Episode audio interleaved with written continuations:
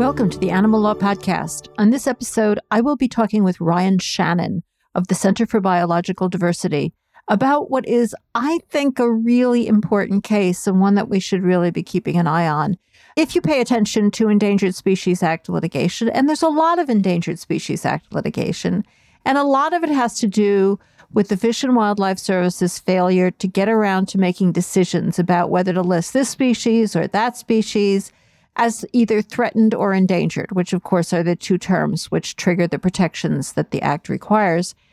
So, in this case, rather than going species by species, which has turned out to be a somewhat agonizing process, the center is trying to fix the broken system whereby the act can just be avoided through delay. In fact, obviously, if you think about it, if you delay long enough, the species just goes extinct and, you know, the case is moot, I guess, and you don't have to worry about it anymore.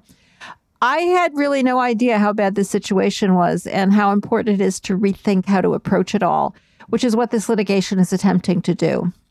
So, before we get to that, I, I have a few housekeeping announcements. I just want to take a moment to quickly ask for your support. If you can afford to, please go to ourhenhouse.org slash support where you can join our flock or make whatever donation you would like. And this is a great time to do it since from now until the end of the year, we have this matching campaign going on. And if we manage to raise $25,000 by the end of the year, it will be matched, which will double your donation and really, really help us out. Another little piece of housekeeping if you're currently a monthly donor, we're in this really annoying process of changing our membership management to a new system. And this means that if you have a current recurring donation, it will be ending this month. That's this is November. And we'll need to get you signed up on our new platform if you want to continue your flock membership, which I sure hope you do. We sent out some emails, probably do that again, but I also wanted to give you a heads up here in case you're anything like me and like totally dropping the ball on email. It's really become a problem. Also, please let us know if you have any questions about that. One more quick announcement. If you happen to be in New York City or in and around New York City, please consider attending the New York Women's Bar Association's Animal Law Committee holiday membership cocktail party on December 7th. Sadly, I will not be able to be there, but it sounds like it's going to be great. And one reason it's going to be great, it's at the recently opened brand new Candle Cafe. So excited. I want to be in the city so I can go there. It's now located at 388 3rd Avenue in Manhattan. That's between 27th and 28th Street. I used to I used to work right around the corner from there. Why could it not have been open then? Anyway, and it's from 4:30 to 6:30 and uh, again, that's on December 7th, a day that will live in infamy. I, I don't like uh, does everybody get that reference? I don't know. It's Pearl Harbor Day. Why do I do this? All right, you need to. Well, you know, I don't think you need to RSVP necessarily, but maybe you do. I'm not sure. So if if you want to go, RSVP by the first of December to Animal Law at nywba.org, and that's a great committee. I, I'm really happy to be a part of it, and I would love to see more people joining. Now let's get to the interview. Ryan Shannon is a senior attorney at the Center for Biological Diversity where he works to defend the Endangered Species Act and protect imperiled species by securing and enforcing safeguards. Before joining the center in 2017, Ryan was a legal fellow with Earthrise Law Center at Lewis and Clark Law School in Portland, Oregon, where he had earned his law degree. He will be joining me right after this.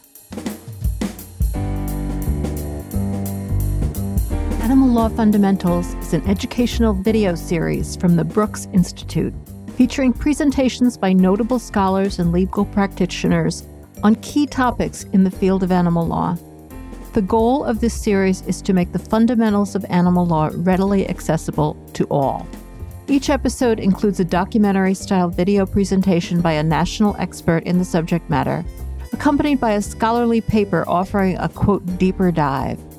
Topics covered include standing, food product labeling, the Animal Welfare Act, laboratory animal laws, wildlife protection and regulation, and more. The free series is available at thebrooksinstitute.org slash animal hyphen law hyphen fundamentals. The Animal Law and Policy Institute at Vermont Law and Graduate School is excited to announce there are even more opportunities for advocates who want to advance legal protections for animals.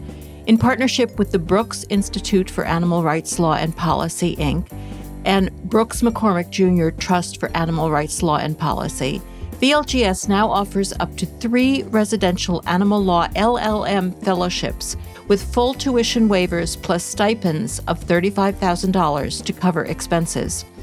Brooks Institute for Animal Rights Law and Policy Fellows will earn an Animal Law LLM degree and practical law and policy experience from one of the nation's leading animal and environmental law programs.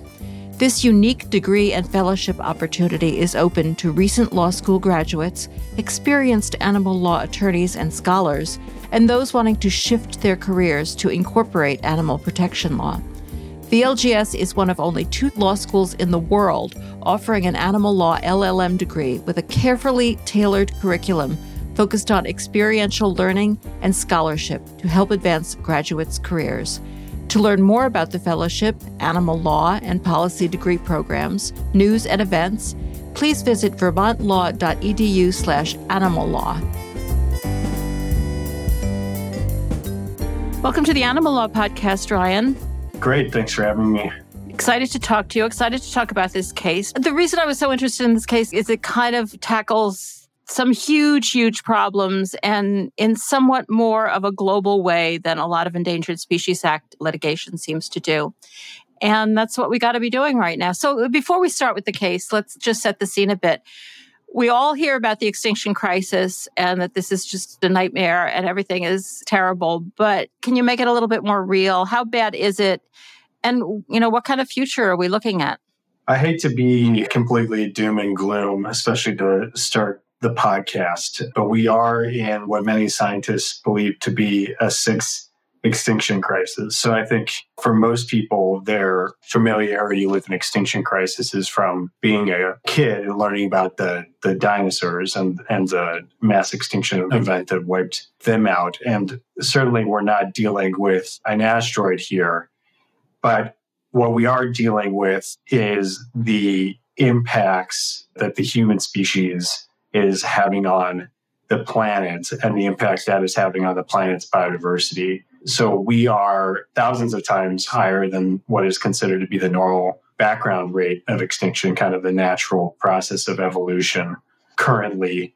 And over a million species are thought to be in peril of extinction in the coming century, largely as a result of anthropogenic impacts, habitat loss, climate change, unchecked development, and the like. So the situation is serious. It is quite dire.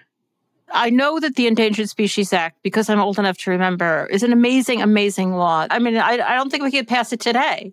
But, you know, there's still enormous questions about whether it's up to the job, especially given the way it's being implemented. And while everyone listening knows a little bit about the Endangered Species Act, I imagine, I, I think we should probably start with a fair amount of background on it. And first of all, what is an endangered and a threatened species under the Act? From what you're saying, there's really a lot of them. Yeah, there are quite a few that are listed under the Act, and there are many, many more that likely qualify for listing under the Endangered Species Act. So, the Endangered Species Act protects endangered and threatening species. Species don't receive any protections really to speak of, except for some very minor ones, until they are listed, which is a legal process and involves notice and comment for the law students out there and a proposed and final rule under Section 4 of the Endangered Species Act, there is a petition process. So any individual can submit a petition to either the U.S. Fish and Wildlife Service for terrestrial species or the National Marine Fisheries Service for marine species to list a species as either endangered or threatened. And an endangered species is a species that is in danger of extinction throughout all of its range or in a significant portion of its range. And then a threatened species is a species that is in danger of being extinction in the foreseeable future throughout all of its range or in a significant portion of its range.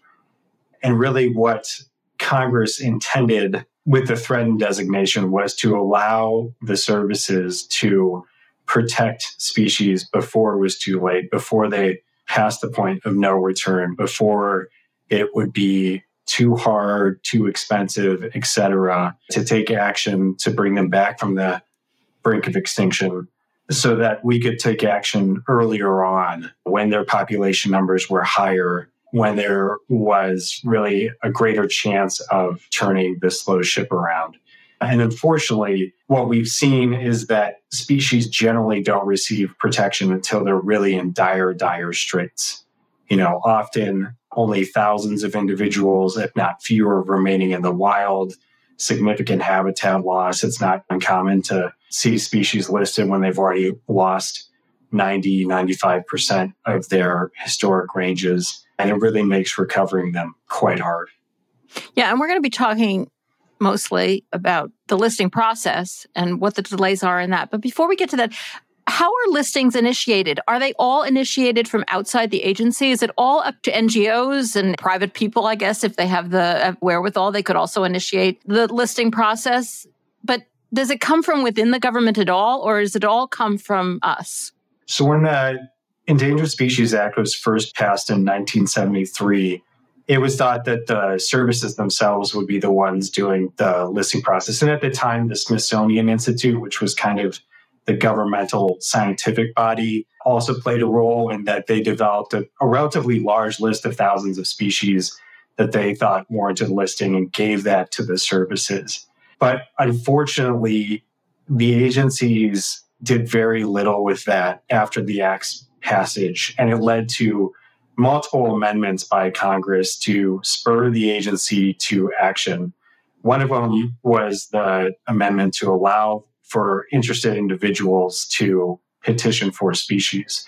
So that means that you and I, or an organization like the one I work for, the Center for Biological Diversity, or a scientist, or any concerned individual could submit a petition to the service outlining the reasons why and the scientific information supporting a species listing as an endangered or threatened species.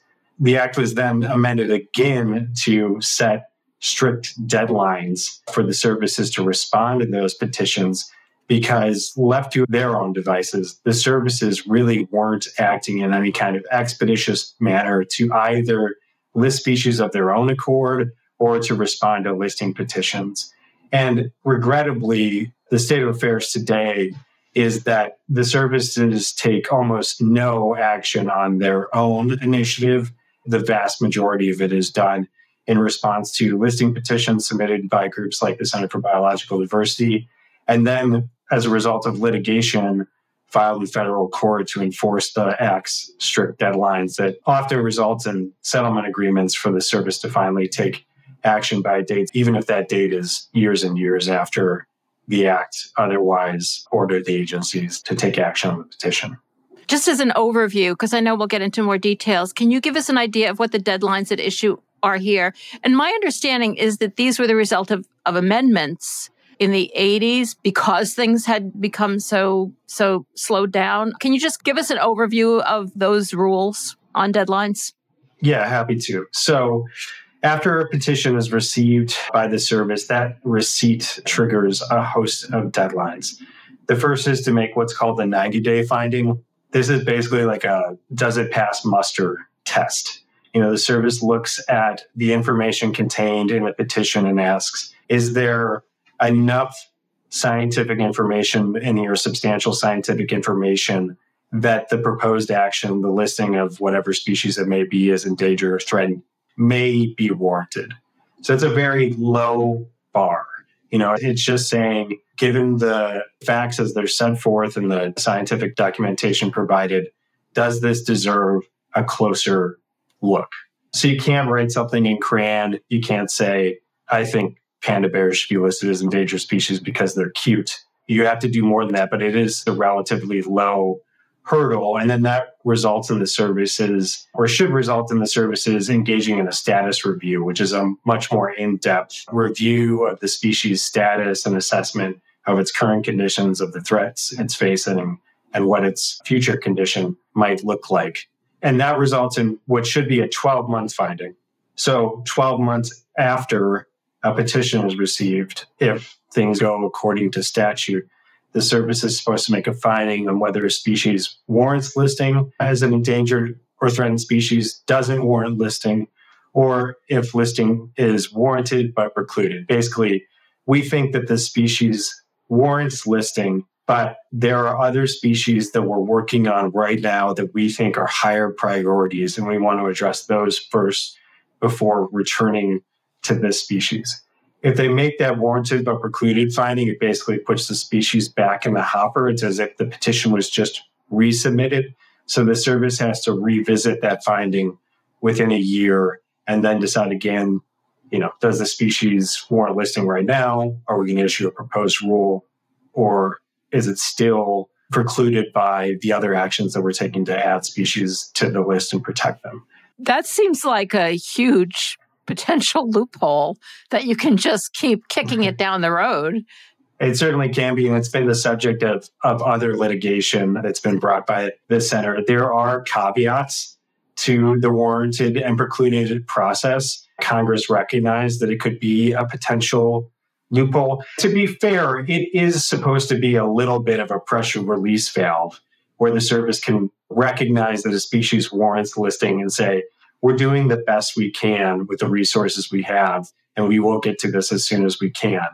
But in order to make that finding, they have to show that they are making expeditious progress to add species to the list of endangered and threatened species. Okay. And so there is some kind of showing that's required of the service. And the courts have given some weight to that term, saying, you know, you actually have to show what actions you've taken. And not only that, that it really is the best you can do with the resources that you have. But to, to go back, if, if they find that a species is warranted rather than not warranted or warranted but precluded, they issue a proposed rule to list the species as either endangered or threatened throughout all or a significant portion of its range. That goes through notice and comment. And then within a year, the service has to follow it up with a final rule listing the species as endangered or threatened, or in limited circumstances, they can withdraw the rule if the science doesn't really support the final listing of a species. And there are limited caveats that allow them a little bit more time to make decisions, but ultimately, it really can't take more than two years from the receipt of a petition to the date when the services are supposed to make a finding in response to the petition. I mean, I know that that's the ideal amount of time, but even like two years is a long time in a dire, frightening world. So, at what points in this process is judicial review possible? Is there judicial review after the 90 day finding? Unfortunately, not. The, the 90 day finding, the way it's worded in the statute, it's not an absolute duty. It's to the maximum ex- extent prudent. And so it's really the 12 month finding that provides the first hard deadline where you can go into court and say, make a 90 day finding, make a 12 month finding, if the service hasn't acted in time. And then there's judicial review over not warranted findings and warranted but precluded findings as well. What about after the final listing or the lack of final listing? Is there again a possibility for judicial review there? Well, if there wasn't a final listing, you would be in a similar situation where you'd have to go into court and get an order requiring the service to make a final listing. You know, some of the species that issue in this suit, the violation in question was the lack of a final listing following a proposed rule. But then there is certainly judicial review over final listings. As I think everyone knows, the ESA can't be quite litigious, whether it's us challenging an ultimate decision not to list a species, which we don't think accords with the best available science, or other interest groups challenging the final listing because they don't want to see those protections, both for the species and its habitat, go into effect. Yeah, and I think we are all familiar with the fact that there's a hell of a lot of litigation going on with the Endangered Species Act. Is this lawsuit part of an effort to get a more global solution than attacking each of these processes at each of these points over and over and over? Because it struck me as I was reading this that the agency's major argument for everything is they don't have the resources, but they must have a million lawyers. like they must be spending a hell of a lot of resources on litigation. The litigation resources might be a little bit divorced from the listing program. Yeah, I'm taking an overall kind of look, you know. I think we can give the service a little bit of sympathy in that I certainly don't doubt that they need more money and more resources to truly tackle the ongoing extinction crisis. And it's something that Congress hasn't provided. That being said, we certainly think that they can do a lot more with the resources that they have and that they have been more efficient and done more with limited resources in the past. Unfortunately, although the Act envisions findings being made on listing petitions within two years, many species wait far longer than that. The average can be upwards of nine years before a final decision is made. And a lot of that is due, in my opinion, to a lot of unnecessary bureaucratic review and kind of creep over yeah. the years as more and more steps have been involved in the process in ways that I don't think actually benefit the ultimate listing decision, either from a scientific standpoint or from a legal standpoint. And also, honestly, politics have gotten involved. Even though the act was amended in the 80s following the Reagan administration to make clear that listing decisions are only supposed to be based on the best available science and that things like politics and economics aren't to play any role. The truth of the matter is, is that politics often play a significant role in listing decisions. And there's numerous cases where a judge has thrown out an agency's decision not to list a species because it was clear that the decision was based on politics and not on any scientific finding. Yeah, no, I'm sure that has a lot to do with the arguments you're making in this litigation. The Endangered Species Act is obviously a lightning rod for a lot of different attitudes. And the fact that we still have it is something of a miracle. And they haven't managed to completely get rid of it. But still, I agree with you that you can't help but sympathize with the agency to some extent when you see the courts like talking about they can't argue that they don't have the resources because they don't have the resources they don't have the resources So your point is good that perhaps they don't need as many resources I, also thought that it was really interesting. I mean, I think of it as just politics, but bureaucratic creep is a real issue in everything, isn't it? Like things just get more complicated. The longer things last, the more they get complicated, the more people get hired, the more processes have to be gone through. It's just the way things seem to work in the world. But before we get into all of that in, in more detail, give a little more background on before we get into the actual lawsuit, because people, I imagine, who are listening know that there's a citizen suit provision in the Endangered Species Act, but it's really quite extraordinary, isn't it?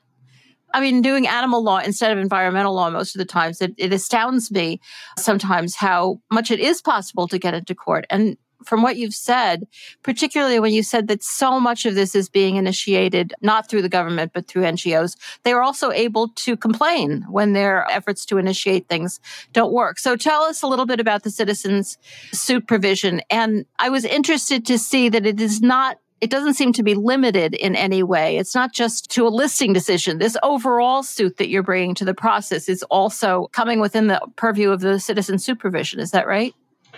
That's correct. Yeah, the Supreme Court called the ESA's citizen suit provision one of remarkable breadth. It allows citizens to file suit not only to enforce some of the more well-known provisions of the act. Like, you know, I think most people when they think of the Endangered Species Act think that it's the prohibition from harming, killing, harassing endangered species. The idea that you can't go out and poach an endangered species. And the citizen suit provision of the ESA allows individuals to enforce those prohibitions, but it also explicitly allows individuals to enforce the non discretionary duties found in Section 4 of the ESA. And Section 4 is primarily the process by which species get listed and critical habitat gets designated. And so it allows citizens to go into court to enforce the deadlines uh, that the service has in response to petitions. And then it explicitly gives district courts the authority to order the Secretary of the Interior, who is the ultimate authority, even though it's delegated to, to the Fish and Wildlife Service, gives the district courts the authority to order the Secretary to undertake those non discretionary duties. So it is a citizen suit provision of remarkable breadth. And I think Congress showed a lot of foresight in knowing that it was necessary to give individuals what the Supreme Court has said the, the ability to be private attorney generals and to enforce the act themselves. Because it's only through that enforcement, honestly, that we've seen much progress on the listing front for quite a long, long time. It's been decades since the service really did anything on its own initiative on any kind of scale. When I thought of that, just preparing for this, because I'm not that familiar with the listing process, it, it had occurred to me that it doesn't seem like the government does any of this because of, of private organizations, which, you know, thank God you guys are there, but it, it's a little disappointing in some ways. But this is not the first litigation, obviously. No. There's been a lot of litigation regarding specific species. Has there also been overall litigation uh, about the Fish and Wildlife Service's general failure to meet deadlines? Is this part of this history? There has. So there's been plenty of litigation over individual species or groups of species that folks have petitioned for. And then it feels like, unfortunately, we're on this pattern where about once a decade, either ourselves or somebody else, the original large suit was brought by Fund for Animals, bring suit over the entire listing process, so to speak, in that they sue over kind of all of the overdue deadlines in one go in the hopes that it's going to spur programmatic reform. Our hope would be that the service finds a way to find efficiencies within its system so that it can finally meet the Act's deadlines and not treating this non discretionary duty as this kind of discretionary, we'll get to it when we can mandate that they do now. So this we'll get to it when we can. This is kind of obvious, but delay is just incredibly dangerous here. Like things get worse, species go extinct, right? I mean, I assume species have gone extinct waiting for the government to get around to looking at them at least 47 species have gone extinct while waiting for protection. So that means that they were petitioned for. And while the petition was pending with the service, they went extinct. Unfortunately, we think that number might be slightly higher. There's one species at issue in this suit, the oblong rock snail, which we fear might be extinct due to habitat loss of its only remaining habitat. And there may be others out there that have gone extinct in the meantime. And then beyond extinction, there's been numerous, or at least a couple of recent scientific studies that have shown that the delay itself just has very dire, dire consequences. I mean, it's rare. And honestly, I can't think of an example off the top of my head that a species kind of turns around and starts doing better sua sponte after it's been petitioned.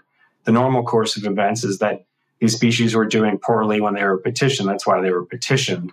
And they continue to do poorly while they're waiting for protections. And that delay just means that whenever the service ultimately makes a decision and ultimately provides the protections of the act, which then should result in critical habitat designation and a recovery plan and the protection will take, et cetera, you know, that species has dwindled to the point where it's really going to take heroic efforts and a very long timeline for the species to recover.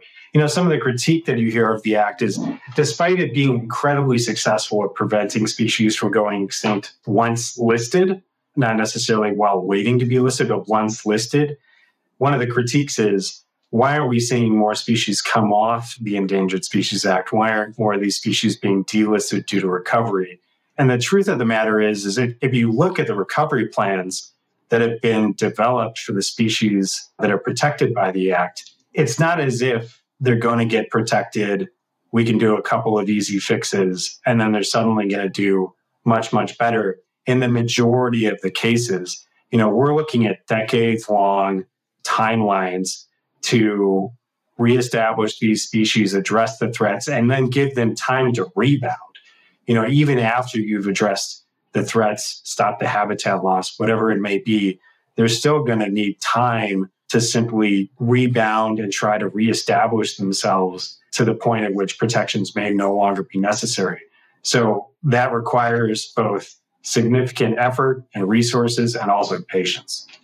Is one of the points there that if the service would get a little bit more on the ball and do things faster, perhaps these species wouldn't get into such a dire place by the time they're helped out so that they could rebound faster and ultimately it would be cheaper. the bottom line being money always uh, to actually catch them before they're at the edge of disappearing. Yeah, I think that we really need to rethink what we consider to be a threatened species. Mm. I think we have an understanding of what an endangered species is. You know, those species that are really standing on the precipice, that are really in danger of going extinction in the near future. I think for the act to function as intended, to function as a means by which species can recover such that the protections of the ESA are not necessary. We need to be listing threatened species far, far sooner when we can protect their habitat and ameliorate the threats they're facing. You know, we're talking generalities here. It's going to depend on the species. But when they have tens of thousands of individuals or hundreds of thousands of individuals left, but the threats are quite clear and the direction that they're heading in is quite clear that they need help. If we can take action at those earlier stages, maybe we could take less restrictive actions and achieve the outcome that we all want, which is to, to see these species recover. Once you get down to a few thousand individuals left, we really are in a situation where every single individual matters and where, you know, tighter controls, tighter prohibitions are necessary to protect those few remaining individuals. Yeah, it, it does seem crazy. The other th- thing that I think we should touch on, though I'm not sure that the audience of this podcast wouldn't understand, but I imagine a lot of people hearing you talk about this would say, who cares about the oblong rock snail? Was that it? The oblong rock snail that you yeah. mentioned? I mean, most of the species that are listed in this lawsuit are, you know, things that sound similar to oblong rock snails that we've never heard of and we don't know why they matter. So, why do they matter? Why do we care? Is it just that we need to save each of these species, or in saving them, are we doing something more globally about changing the way the world relates to the wild? I think that different people have different answers to this question, and that for some, there is maybe just a moral abhorrence to knowing that a species has gone extinct because of our actions and we did nothing to save it and that the world's lesser for it. That something unique that took thousands of years to evolve, that is like nothing else on earth, is no longer there because of our actions that may have been modified so that it could have been given room to exist. And so I think there's that way of viewing things. There's a more human centric way of viewing things. And this comes up in the legislative history where you can view them as resources for problems that we may not know exist. You know, many of our medical advances have come from nature and have come from species that have developed very unique and specific coping mechanisms for their environment. You know, it may be that they have some ability, some gene that slows aging, fights bacteria, fights cancer. Who knows what the case might be? They may be resources and answers for questions and problems that we don't even know we have. So there's that way of looking at it.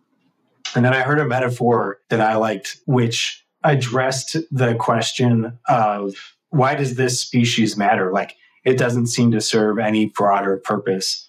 And I could say the same thing walking down the aisle of an airplane and say, like, well, you know, like this buckle doesn't seem necessary for flight. Well, this screw doesn't seem necessary. So, like, I'll take that out and I'll take that out. And, like, uh, this bolt isn't really doing much.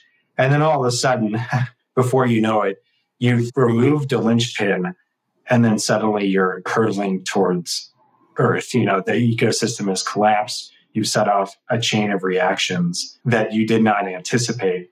And I think that it just shows quite a bit of ego and a lack of humility to assume that we know, assume that we know that if this one species was to disappear, it wouldn't really matter in that grand scheme of things and that it might not have significant consequences. Yeah, that's a really great way of, of expressing all of these different attitudes towards the Endangered Species Act and what it's accomplishing. But I also wonder whether there's an idea that in focusing on one individual species, don't we create the possibility that we will be able to resolve some of the damage that we're doing to the world as a whole Obviously, climate is the one that comes to mind. It's not the only devastation that we're perpetrating on the planet, but both in addressing the fact that we now have to save this species and addressing what needs to be done to do that, but also in the fact that this law exists and thinking that, well, if we do start wrecking these species, we're going to have to deal with this law. So maybe we should prevent some of the harms. Uh, I don't know whether that enters anybody's mind, but I, I would assume it's one of the purposes of uh, legislation like this that if you're going to have to face the consequences, the very specific consequences, maybe it will prevent you from doing some of the overall harms. Yeah, I have this cartoon that I like, and it's all these scientists standing at a conference about global warming. When a scientist stands up and screams, and what if we did all these great things for no reason? you know, like what if we came up with alternative energy and, and decarbonized the economy and it was all for nothing? when in reality, it would probably just make life better for everyone, regardless of whether or not it's absolutely necessary to halt and reverse climate change. And I think that that's the hope. I mean, the way that the center approaches it and the way that I approach it is that we try not to only focus on the charismatic species with large ranges for protection because we think that all species deserve protection from those large charismatic megafauna to the very small endemic species that you know may only inhabit a few caves in the southeast but that's not to say that i think that protecting species and protecting their habitat is also a very important tool for protecting our public lands, for preserving those few wild spaces, spaces that still remain, and for fighting climate change, you know, to protect these areas from unchecked development and to preserve old forests for carbon sequestration, to preserve the oceans so that they can play their critically important role in the cycle and ultimately just try to provide some check on the otherwise unchecked impulse towards continual development without necessarily a consideration for whether or not that is sustainable. Yeah, it is this unbelievably huge tool that exists. It's probably the best one we have, to my knowledge, to save the world. And there are many, many different rationales for using it. So let's talk about the lawsuit. It took me a while to get here. it's a long intro, and we covered a lot of the issues. But who are you suing? And it's just you, right? And you're just suing the, Fish and Wildlife Service, is that right? I should also note it's the elongate gland spring snail. The oblong rock snail is already extinct. The elongate gland spring snail is the one at issue in our suit that we're worried may be going extinct. So apologies on the confusion. That for some reason does make me incredibly sad, even though I have no idea what the oblong rock snail is. I've mentioned it. It came into my consciousness, and now I know it doesn't exist anymore. It's a sad note. I'm sorry. No, that's all right. That's all right. It kind of brings it all home. Being a downer on your Monday morning. Um, Let's get down to the lawsuit. Who are you suing? We are suing the Secretary of the Department of Interior, who, like I said, has ultimate authority over the Endangered Species Act, broadly speaking, for terrestrial species, and then the Director of the U.S. Fish and Wildlife Service and the U.S. Fish and Wildlife Service, who the Secretary has delegated administration of the Endangered Species Act to. Okay. We talked about the fact that you have a cause of action through the citizen suit provision. So I think we covered that unless you have something to add. But you also obviously need constitutional standing. And you have two bases here, right? Can you summarize your standing positions? Yeah, and this is a good lesson for law school students because I think if you go out and you look at the standing case law, it can get a little murky really? it, yeah. Well, and it shows the importance of being very clear with your terms. So, as an organization, the center can have standing, broadly speaking, in two ways. One is associational standing. I think this is the standing that most of us are familiar with, both in the Endangered Species Act and environmental law in general, which is where the center represents the interests of its members and then you basically look at the members and ask, like, do they have Article 3 standing? If they do, and the suit is germane to the organization's purpose and that the individual's participation ultimately isn't necessary, then the organization can represent that individual on their behalf. So, one of the ways that we show standing is through this associational standing, where we have individual members that are interested in the species that are still at issue in our suit because they care about them, They like to go out and look for them in the wild. They take joy in being in their habitat and seeing them in their natural habitat Have plans to return to continue viewing them and who would be harmed if they were no longer there, if they were to go extinct and who are harmed by the service's failure to take action and their delay in listing these species and providing the protections they need. Because, like we've already talked about, the longer the service waits, the harder path it will be to recovery and the longer path it will be to recovery. You know, I mean, the sad truth of it is a lot of these declarations are, are stories about individuals going out trying to see these species and failing because they are mm-hmm. so rare now that it's not a guarantee that even if you go to the one national forest where it still resides, that you're going to see it because their numbers are so low. But if they were listed, maybe they could recover to the point where it would be much easier to see them and enjoy them in their natural habitats. So that's associational standing. We have that for the vast, vast, vast majority of the species at issue in our suit. We also have a second theory called organizational standing. And this is where sometimes courts accidentally call associational standing organizational standing or vice versa. But organizational standing is where the organization itself is harmed by, well, in this case, the agency's inaction, but somebody's inaction, such that they themselves are injured. It was caused by the agency's action or inaction, and the court can do something about it. This was first kind of established by the Supreme Court in a case called Havens Realty that dealt with an organization that sought to address discrimination in housing and who was having to expend resources to combat the ongoing discrimination in local apartment complexes. And the Supreme Court found that because they were expending resources to fight this harm, that they themselves had standing to bring the suit. And the same is true, we think, for us in this case you know, the Center for Biological Diversity, I think it's easy to say that we submit more petitions to list species under the Endangered Species Act than any other person or entity nowadays. The service's delay in responding to those petitions harms the center. Not only does it fundamentally undermine our purpose to protect species because the primary way we do so is by getting them listed as endangered and threatened under the Endangered Species Act so that they have the protections that are attendant to that. But it also harms us because it forces us to expend resources continuing to monitor the species that we petitioned for and for which findings should have been made for years and years and years.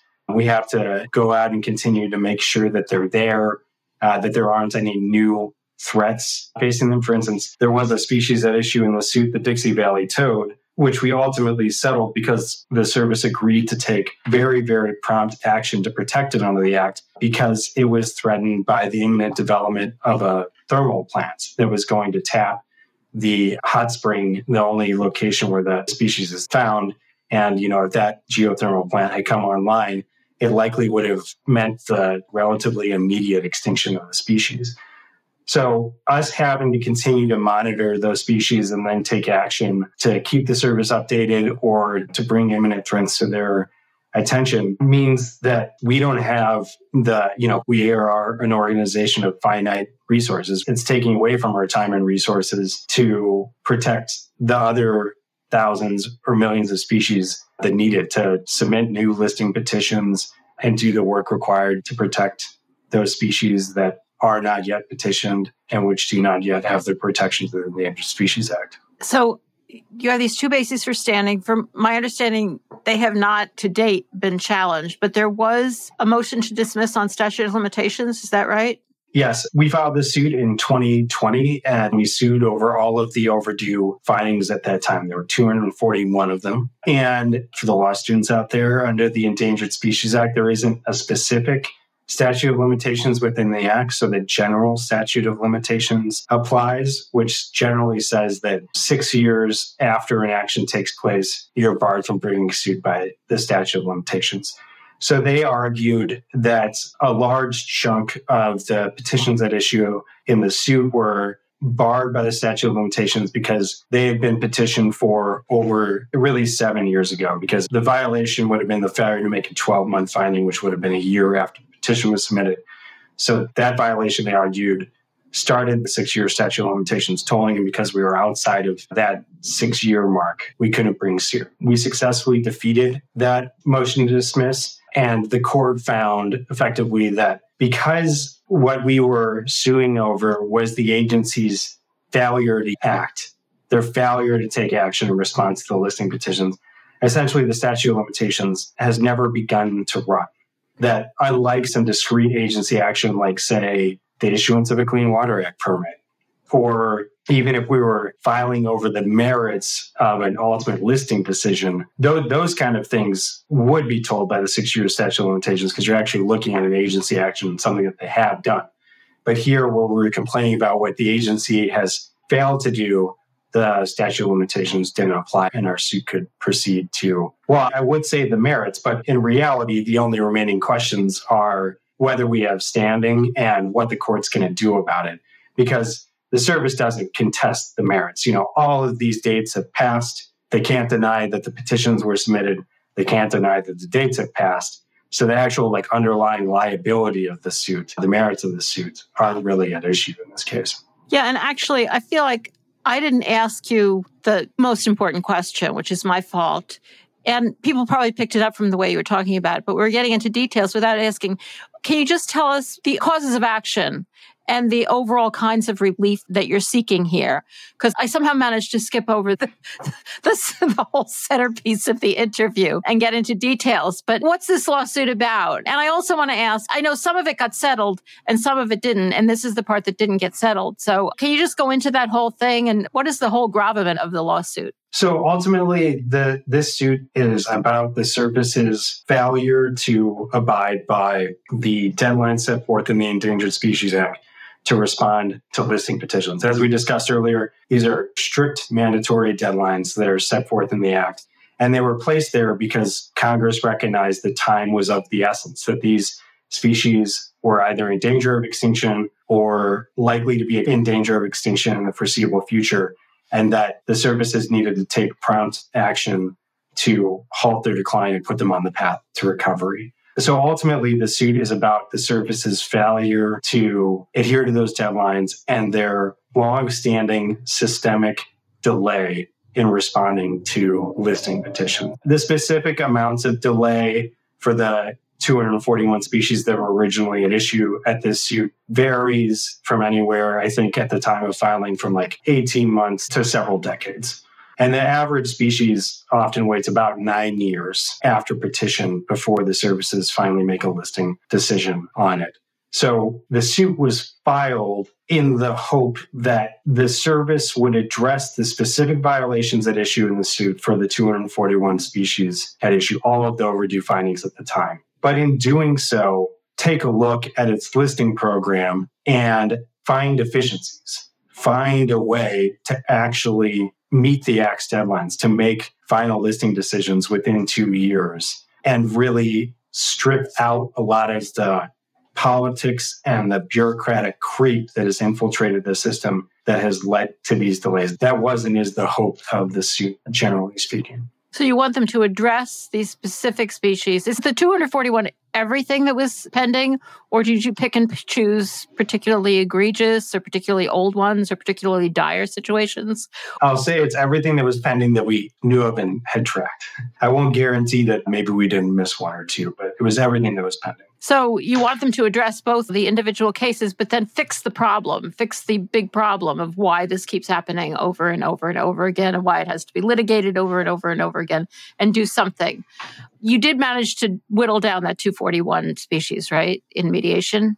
Yes, and here I have to be a little careful not to talk about confidential mediation discussions, but we were able to settle our claims as to a subset of species such that there are 89 still at issue. In essence, the service proposed dates for addressing the findings for those species that we thought were reasonable. If we could wave a magic wand, of course, we would like the service to take action on all of these today. But that being said, they do require work. They require a status report. They require the service to develop a finding. We understand that that doesn't take place overnight. But the agreed upon dates we thought were good enough to push the service to make the findings acceptably soon. So you mentioned that there isn't any dispute that they have failed to comply with the statute's timing provisions, and their papers haven't been filed yet on the motions, as, as far as I know, but I haven't seen them. They did admit basically that there wasn't a dispute as to the merits in other documents in their motion to dismiss and a couple of other things that have been filed with the courts, yes.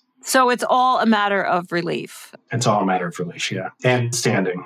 So let's talk about what you do disagree on. What do you want them to do vis a vis the species that you haven't come to some understanding about timing? Do you have certain timing that they should publish these 12 month findings, which I guess have not yet been published? What we have asked the court to order the agency to do is to make the overdue 12 month findings for the 89 species still at issue in the suit within uh, a year, which is in line with the Act's requirement. We thought about what are we going to ask the court to do?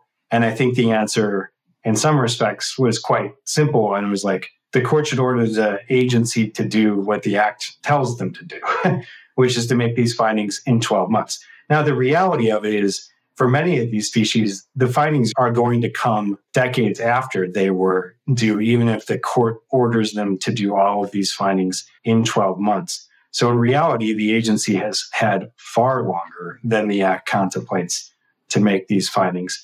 But I do think if the court were to order them to make these findings within a year, it would send the right message to the service that it cannot continue to operate under what it believes the status quo to be, which is mm-hmm. that it will disregard the mandatory deadlines. It will blow past the mandatory deadlines enacted by Congress. It will wait to get sued by an organization like the center or by the center. And then it will go into court and say, we understand that we haven't adhered to the Act's deadlines, but we're telling you that the best we can do is to make that finding within three years, four years, mm-hmm. five years. And you shouldn't order us to do anything better because we are doing the best we can. I think that what an order requiring them to make these 89 findings within a year will do is say, I understand that you've been saying that you are doing what you allege is the best you can, but we think you can do better. we think that you can find efficiencies within your system and make these findings hopefully in line with the actual statutory timeline. You can look at the declarations that the service has filed in previous deadline suits and what is in them is here's our budget, here's the actions that we've taken this year, here's when we think we can get to this finding given our resources. What isn't in them is we understand that we're not meeting these statutory deadlines. Here is the audit that we conducted on our system, and here are the efficiencies that we found, and here's our plan for coming into compliance with the Act. That's what we hope this will encourage for them to take a step back and say, you know, is this the best that we can do? Are there efficiencies that we can find in the system? Because from an outsider's perspective, there has to be. you look at the levels of review that they detail in their declarations in these cases, and it is Kafkaesque. you know, there are numerous levels of review. It goes up the chain, it goes down the chain, it goes up the chain, it goes down the chain and it results in an incredibly bloated process. And one that i think that you know if you took it to the private sector and had any kind of audit or consultant come in they would take this isn't a matter of taking a scalpel and trimming around the edges. They would take a hatchet to it. I mean it might be at the point where they just kind of have to start from scratch and figure out a new process that allows them to if not meet the Act's deadlines come much much much much closer than they are. And they have come closer in the past, right? I mean, this is a problem that has developed. In the past, they were able to make much faster decisions. And one of the points you made in your papers, I think, is that the science that they're looking for is unrealistic. Uh, you have to kind of go with the science that is available. Yeah, so the act is clear that listing decisions are to be based solely on the best available science. And the case law is quite clear that that doesn't mean perfect science. Congress basically made a judgment call that perfection shouldn't be the enemy of the good.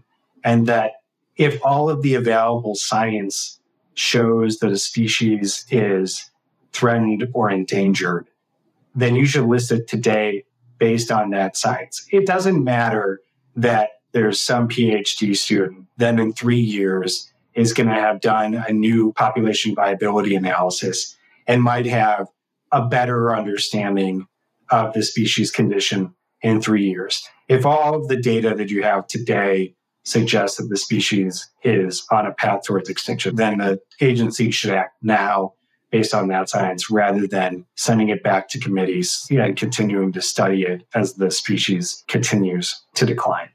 So, the relief you're asking for, in addition to attending to the pending petitions, is this declaratory relief. What should the court look at in deciding whether to grant a declaratory judgment here? And, and what do you want them to declare? I think what the court can look at is the decades of litigation that have led us to this point and the decades of litigation that have actually been in front of this judge, the last large deadline litigation that the center was involved with in the 2010s was in, in front of the same judge, and, and he lamented the then broken system. And so, what we want him to declare is that the service has not been making these findings in line with the statutory deadlines, and that they have to do something to come into compliance with the act, to take some action to come into compliance and can the court enforce that judgment? Like, this is actually, it just seems like the service just feels free to kind of ignore the need to do this. And the courts don't seem to be going along with it. There's been criticism from the courts. But all right, so the court declares this. How does that make the government do it? I think that that is where the injunctive relief comes in. That's the hard and fast deadlines that are enforceable by the court to make the findings at issue in this suit within that year deadline. I think the declaratory relief is more to set a flag and say that, you know, the court isn't going to continue to tolerate the service's new status quo that I mentioned before, where they blow past these deadlines and then they come in and say, well, you really should only order us to make the finding by this date, which we're proposing to you, because that's the best we can do. Basically, a check on that and to say, I'm not going to take your word for it anymore. You know, you are going to have to come and show me specifically why you can't make this finding by an earlier date, what steps you've taken to reform this program to find efficiencies and to try to come into compliance with the act. But I'll also say, I think that this issue is one of the frustrations of working within our judicial system, in that courts only decide cases and controversies that are in front of them. They don't issue advisory opinions and they don't adjudicate future violations, broadly speaking. And the most frustrating thing is that courts' most common refrain is if that's the relief you're looking for, go to Congress, go to yeah. the executive branch. Those are the areas where you're supposed to find that programmatic reform. And it, it can be incredibly frustrating in situations like ours where we're like, we did that. And Congress amended the act explicitly to address what they called the foot dragging efforts of a delinquent agency. And now the agency is still delinquent. And so I think we're asking the court basically to call them to task and to say, I'm not going to allow you to continue treating this mandatory duty like a discretionary one. I know that within animal law, it's even more frustrating than environmental law, I think, because at least you have a good law here. like at some point, Congress did pass a good law and still, and you know, the courts are kind of the only remaining functioning part of government, not to get political or anything, but still to just say, go back to Congress, that's just like, it's crazy. Uh, you have a good law here and it needs to be enforced. And I hope that this case will be, you know, a wake up call because we can't wait any longer, can we? We can't wait any longer. We are in the midst of an ongoing extinction crisis. And it's a crisis that will only get worse with climate change. And unfortunately, both with acting to list species and with climate change, it appears that many are content with kicking the can down the road, or at least pretending to act like we are under the same status quo that we were 40 years ago or 50 years ago. And that's just not the case though 50 years ago we actually were managing to pass better laws. Yeah, Richard Nixon, uh, you know, our best environmental president. Who knew? Yeah, kind of shocking. Thank you so much. You, you've really been a model of clarity. I understand much, much more than I did before. And I've kept you for a long time. But from my point of view, it's really been worth it. This is really, really interesting stuff. I, I wish you a lot of luck with it. And your standing argument is still, I meant to go back to that. Your standing argument is, is not resolved? It is not resolved. So okay. we filed our opening motion for summary judgment on November 3rd. Uh, the government's opposition cross motion is due on December 18th, I believe, if memory serves correct. And briefing should be wrapped up in March, and then it will be waiting for the judge's resolution. So hopefully we'll have something more to say on this this spring or summer. Hopefully we're not waiting too long for the judge to rule, but we will see. Fascinating case. Thank you so much for sharing it with us today. Yeah, thank you for having me. Was there anything that I didn't ask you that I, I, I promised you in the beginning that I would make sure that there I hadn't skipped over anything? I don't think that we necessarily skipped over. I'd be happy to come back if and when we hopefully when you win it, win and get an order. Yeah.